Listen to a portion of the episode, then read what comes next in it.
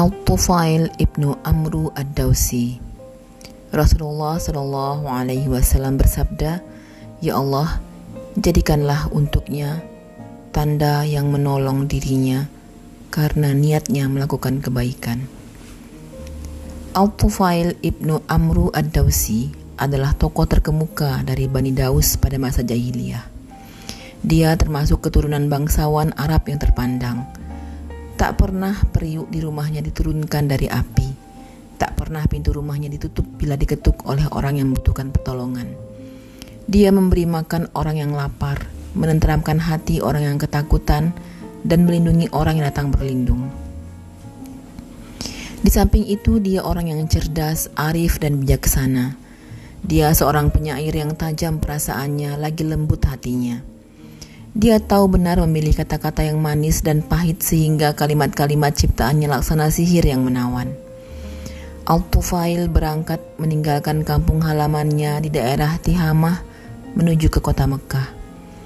Saat itu, pertarungan masih berlangsung antara Rasulullah yang mulia melawan orang-orang kafir Quraisy. Masing-masing pihak ingin mendapatkan pendukung yang bisa memperkuat posisinya. Rasulullah mengajak penduduk Mekah kembali kepada penyembahan kepada Allah semata-mata dan meninggalkan penyembahan berhala. Senjata abu beliau dalam hal ini adalah keimanan dan kebenaran. Di lain pihak, orang-orang Quraisy menentang dakwah Rasulullah dengan segala macam persenjataan serta menghalangi orang-orang yang lain mengikuti beliau. Al-Tufail mendapati dirinya telah terjebak di tengah-tengah arena pertarungan tersebut tanpa persiapan sama sekali. Dia datang ke Mekah memang bukan untuk tujuan itu. Benar-benar tak terlintas di benaknya masalah Muhammad dan Quraisy. Dari sinilah bermula kisah Al-Tufail Ibnu Amru Ad-Dausi yang tak terlupakan. Dalam hal ini dia berkisah. Aku tiba di Mekah Tokoh-tokoh terkemuka Quraisy segera menyambutku secara besar-besaran dan memberiku tempat tinggal yang bagus. Mereka berkata kepadaku, Wahai Tufail, Anda sudah berada di wilayah kami. Maka ketahuilah bahwa orang yang mengaku sebagai nabi telah merusak masyarakat kami dan mencerai beraikan kami. Kami khawatir bencana ini juga menimpa kepemimpinan Anda dan kaum Anda sebagaimana telah menimpa kami. Oleh sebab itu, kami menyarankan agar Anda tidak berbicara dengan orang itu dan tidak mendengar darinya apa pun. Orang itu memiliki kata-kata yang berbisa seperti sihir. Dia memisahkan anak dari ayahnya, saudara dari saudaranya, dan suami dari istrinya. Demi Allah, mereka terus menakut-nakutiku dengan keanehan-keanehan perilaku Nabi itu sehingga aku bertekad kuat tidak akan mendekati orang itu dan tidak pula berbicara dengannya atau mendengarkan sesuatu darinya. Aku lalu pergi ke Ka'bah untuk bertawaf di sekelilingnya. Kami biasa mendatanginya untuk melakukan pemujaan dan memohon berkah dari berhala-berhala di, di sekelilingnya. Sewaktu melakukan tawaf itu, ku tutup telingaku dengan kapas karena khawatir pendengaranku tersentuh oleh kata-kata Muhammad. Tapi setelah aku masuk ke dalam lingkungan Ka'bah, ku jumpai orang itu berdiri untuk sholat depan Ka'bah. Sholat yang dilakukannya berbeda dengan cara kami dan peribadatannya lain dengan yang biasa kami kerjakan. Aku suka melihat orang itu dan cara beribadahnya berhasil menggerakkan hatiku. Tanpa kusadari, aku sudah berada di sampingnya. Allah jualah yang menghendaki telingaku mendengar beberapa perkataan Nabi itu. Setelah mendengar kata-kata yang begitu indah, aku berkata dalam hati, Ibumu akan kehilanganmu, Tufail. Engkau seorang yang arif dan bijaksana, seorang penyair yang tidak akan menyembunyikan kebaikan atau keburukan, maka apa yang menghalangimu dari mendengarkan kata-katanya? Bila yang dia bawa baik, bila yang dia bawa adalah baik, engkau bisa menerimanya. Bila yang di, dia bawa tidak baik, engkau bisa meninggalkan. Akhirnya aku menunggu sampai Nabi itu pulang, lalu kuikuti sampai masuk ke dalam rumah, kataku. Wahai Muhammad, kaummu telah menceritakan tentang dirimu begini dan begitu. Demi Allah, mereka terus-menerus menakutiku dengan perilakumu sehingga ku sumbat telingaku dengan kapas agar tidak mendengar perkataanmu. Tetapi ternyata Allah tidak menghendaki kecuali bahwa aku harus mendengar sesuatu darimu dan nyatanya yang ku dengar baik sekali. tolong beri aku penjelasan tentang masalahmu. Nabi itu memaparkan persoalannya kepadaku. Beliau membacakan surat Al-Ikhlas dan Al-Falak. Demi Allah, belum pernah aku mendengar perkataan yang lebih baik dari itu atau melihat sesuatu yang lebih benar dari, dari itu.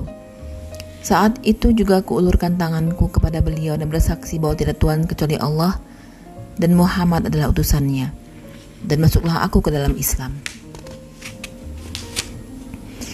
Selama beberapa waktu aku tinggal di Mekah untuk belajar tentang Islam.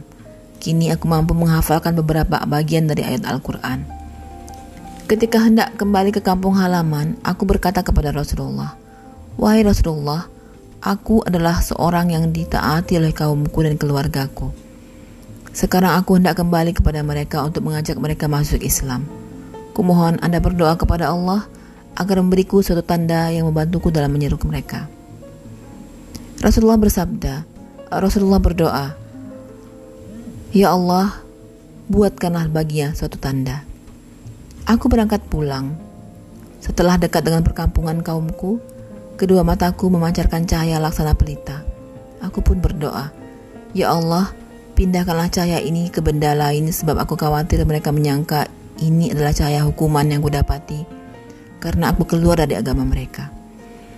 Cahaya itu pun berpindah ke ujung cambukku. Kelihatannya seperti lentera yang bergantung-gantung. Aku terus turun mengambil orang-orang. Ayahku yang sudah lanjut usia menyongsongku.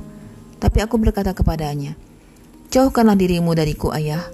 Aku bukan lagi bagian dari golonganmu dan engkau bukan dari golonganku. Dia bertanya keheranan, mengapa begitu anakku? Aku menjawab, aku telah masuk agama Islam mengikuti Muhammad Wasallam. Anakku, kata ayahku, agamamu, agamaku adalah agamamu. Kukatakan padanya, Ayah, mandilah dan sucikan pakaianmu. Kemudian datanglah kepadaku. Aku akan mengajarimu tentang pelajaran yang kudapat. Setelah ayahku mandi dan berganti pakaian, ku ajarkan kepada tentang Islam. Dan dia pun masuk Islam. Berikutnya datang istriku, aku bertanya kepadanya, Menjauhlah engkau, aku bukan dari golonganmu dan engkau bukan dari golonganku. Dia bertanya, mengapa? Ku pertaruhkan ayah bundaku. Kataku, Islam menjadi pemisah antara aku denganmu. Aku telah memeluk agama Muhammad. Agamaku adalah agamamu, katanya.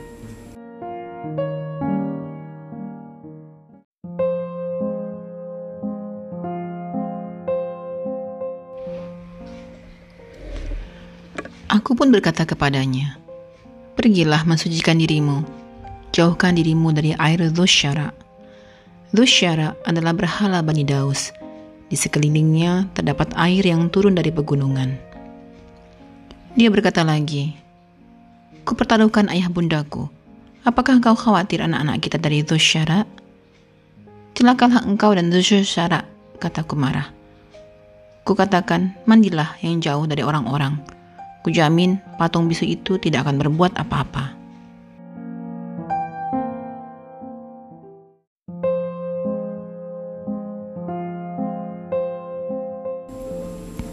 Istriku pergi mandi kemudian kembali kepadaku. Ku jelaskan kepada tentang agama Islam, lalu dia menyatakan keislamannya. Aku juga mengajak Bani Daus untuk, untuk mengikuti Islam, tetapi mereka sangat terlambat menyambut seruanku, kecuali satu orang saja, Abu Hurairah. Aku kembali mengunjungi Rasulullah ke Mekah, kali ini bersama Abu Hurairah. Beliau menyapa, Bagaimana kabarmu ya Tufail? Aku menjawab, hati tertutup oleh tirai kufur dan tebal. Suku Daus roboh oleh kekufuran, kefasikan dan kedurhakaan.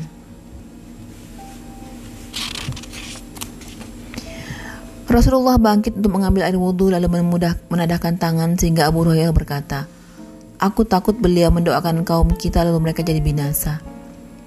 Tapi Rasulullah berdoa, Ya Allah, berilah Bani Daus petunjuk. Sebanyak tiga kali. Beliau lalu berpaling kepadaku, Kembalilah ke kaummu, Tufail, berlakulah ramah dan ajak mereka memeluk Islam. Aku pun kembali ke Daus dan menyeru orang-orang kepada Islam. Waktu terus berlalu sampai Rasulullah hijrah ke Madinah.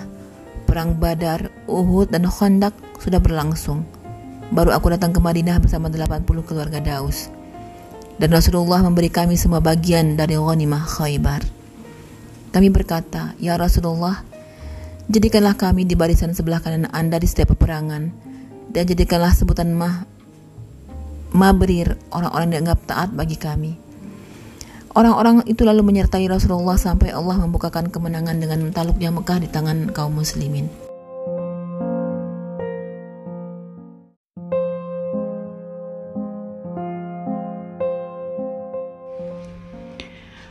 Tufail berkata, Ya Rasulullah, utuslah saya bersama pasukan ke tempat Dhul Kafain. Dhul Kafain adalah berhala Amru ibnu Hamhamah. Saya akan membakarnya.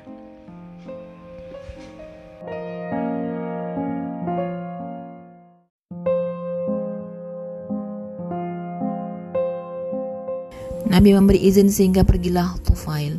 Berkumpullah orang-orang di sekitar Dhul Kafain lelaki, perempuan, tua, dan muda. Mereka menerka-nerka bencana yang akan menimpa Tufail.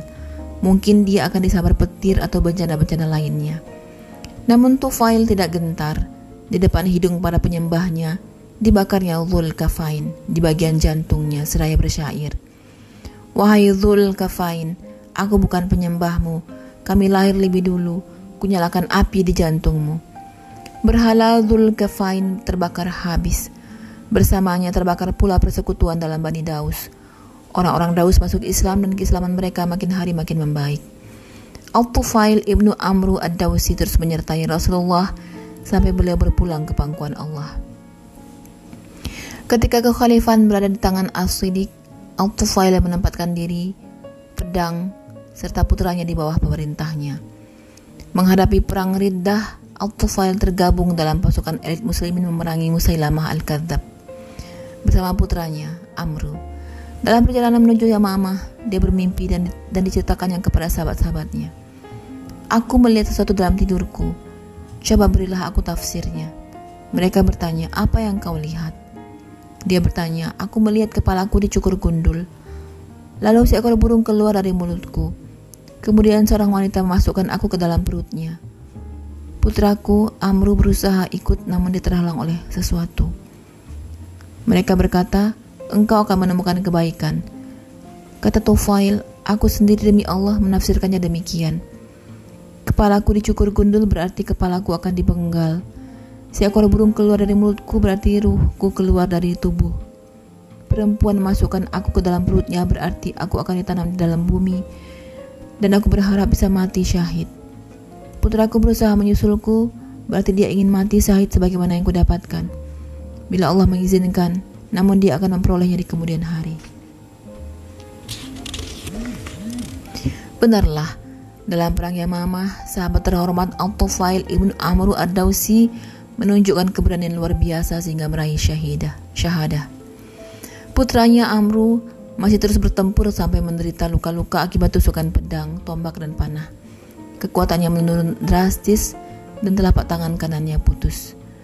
Kembali ke Madinah, dia meninggalkan jasad ayahnya dan telapak tangannya dia mama. Suatu kali Amru ibnu Tufail mengunjungi Khalifah Umar bin Khattab. Pada saat makanan dihidangkan dan Khalifah mempersilahkan hadirin untuk bersantap, Amru justru menghindar. Al-Faruq Umar melihat lalu bertanya, Mengapa? Apakah engkau menghindarkan dari perjamuan ini lantaran malu dengan tanganmu? Dia menjawab, Benar ya Amirul Mukminin. Kata Umar lagi, Demi Allah, Aku tidak akan mencicipi makanan ini sampai engkau mengaduk-aduknya dengan tanganmu yang putus. Demi Allah, tidak ada di antara hadirin ini yang sebagian anggota tubuhnya berada di surga kecuali engkau. Obsesi untuk mendapatkan syahadah terus menggoda Amru sejak berpisah dengan ayahnya. Saat perang Yarmuk, Amru tak ketinggalan bergabung bersama pasukan muslimin. Perang Yarmuk adalah perang yang sangat menentukan antara pasukan Islam lawan pasukan kekaisaran Romawi. Perang ini terjadi pada tahun 15 Hijriah dengan kemenangan gilang gemilang di tangan kaum muslimin. Perang Yarmuk memberikan apa yang diidamkan Amru bin Tufail dan ayahnya, yaitu syahadah, mati syahid. Semoga Allah merahmati Al-Tufail ibnu Amru ad-Dawsi. Dia adalah seorang syahid dan ayah dari seorang syahid.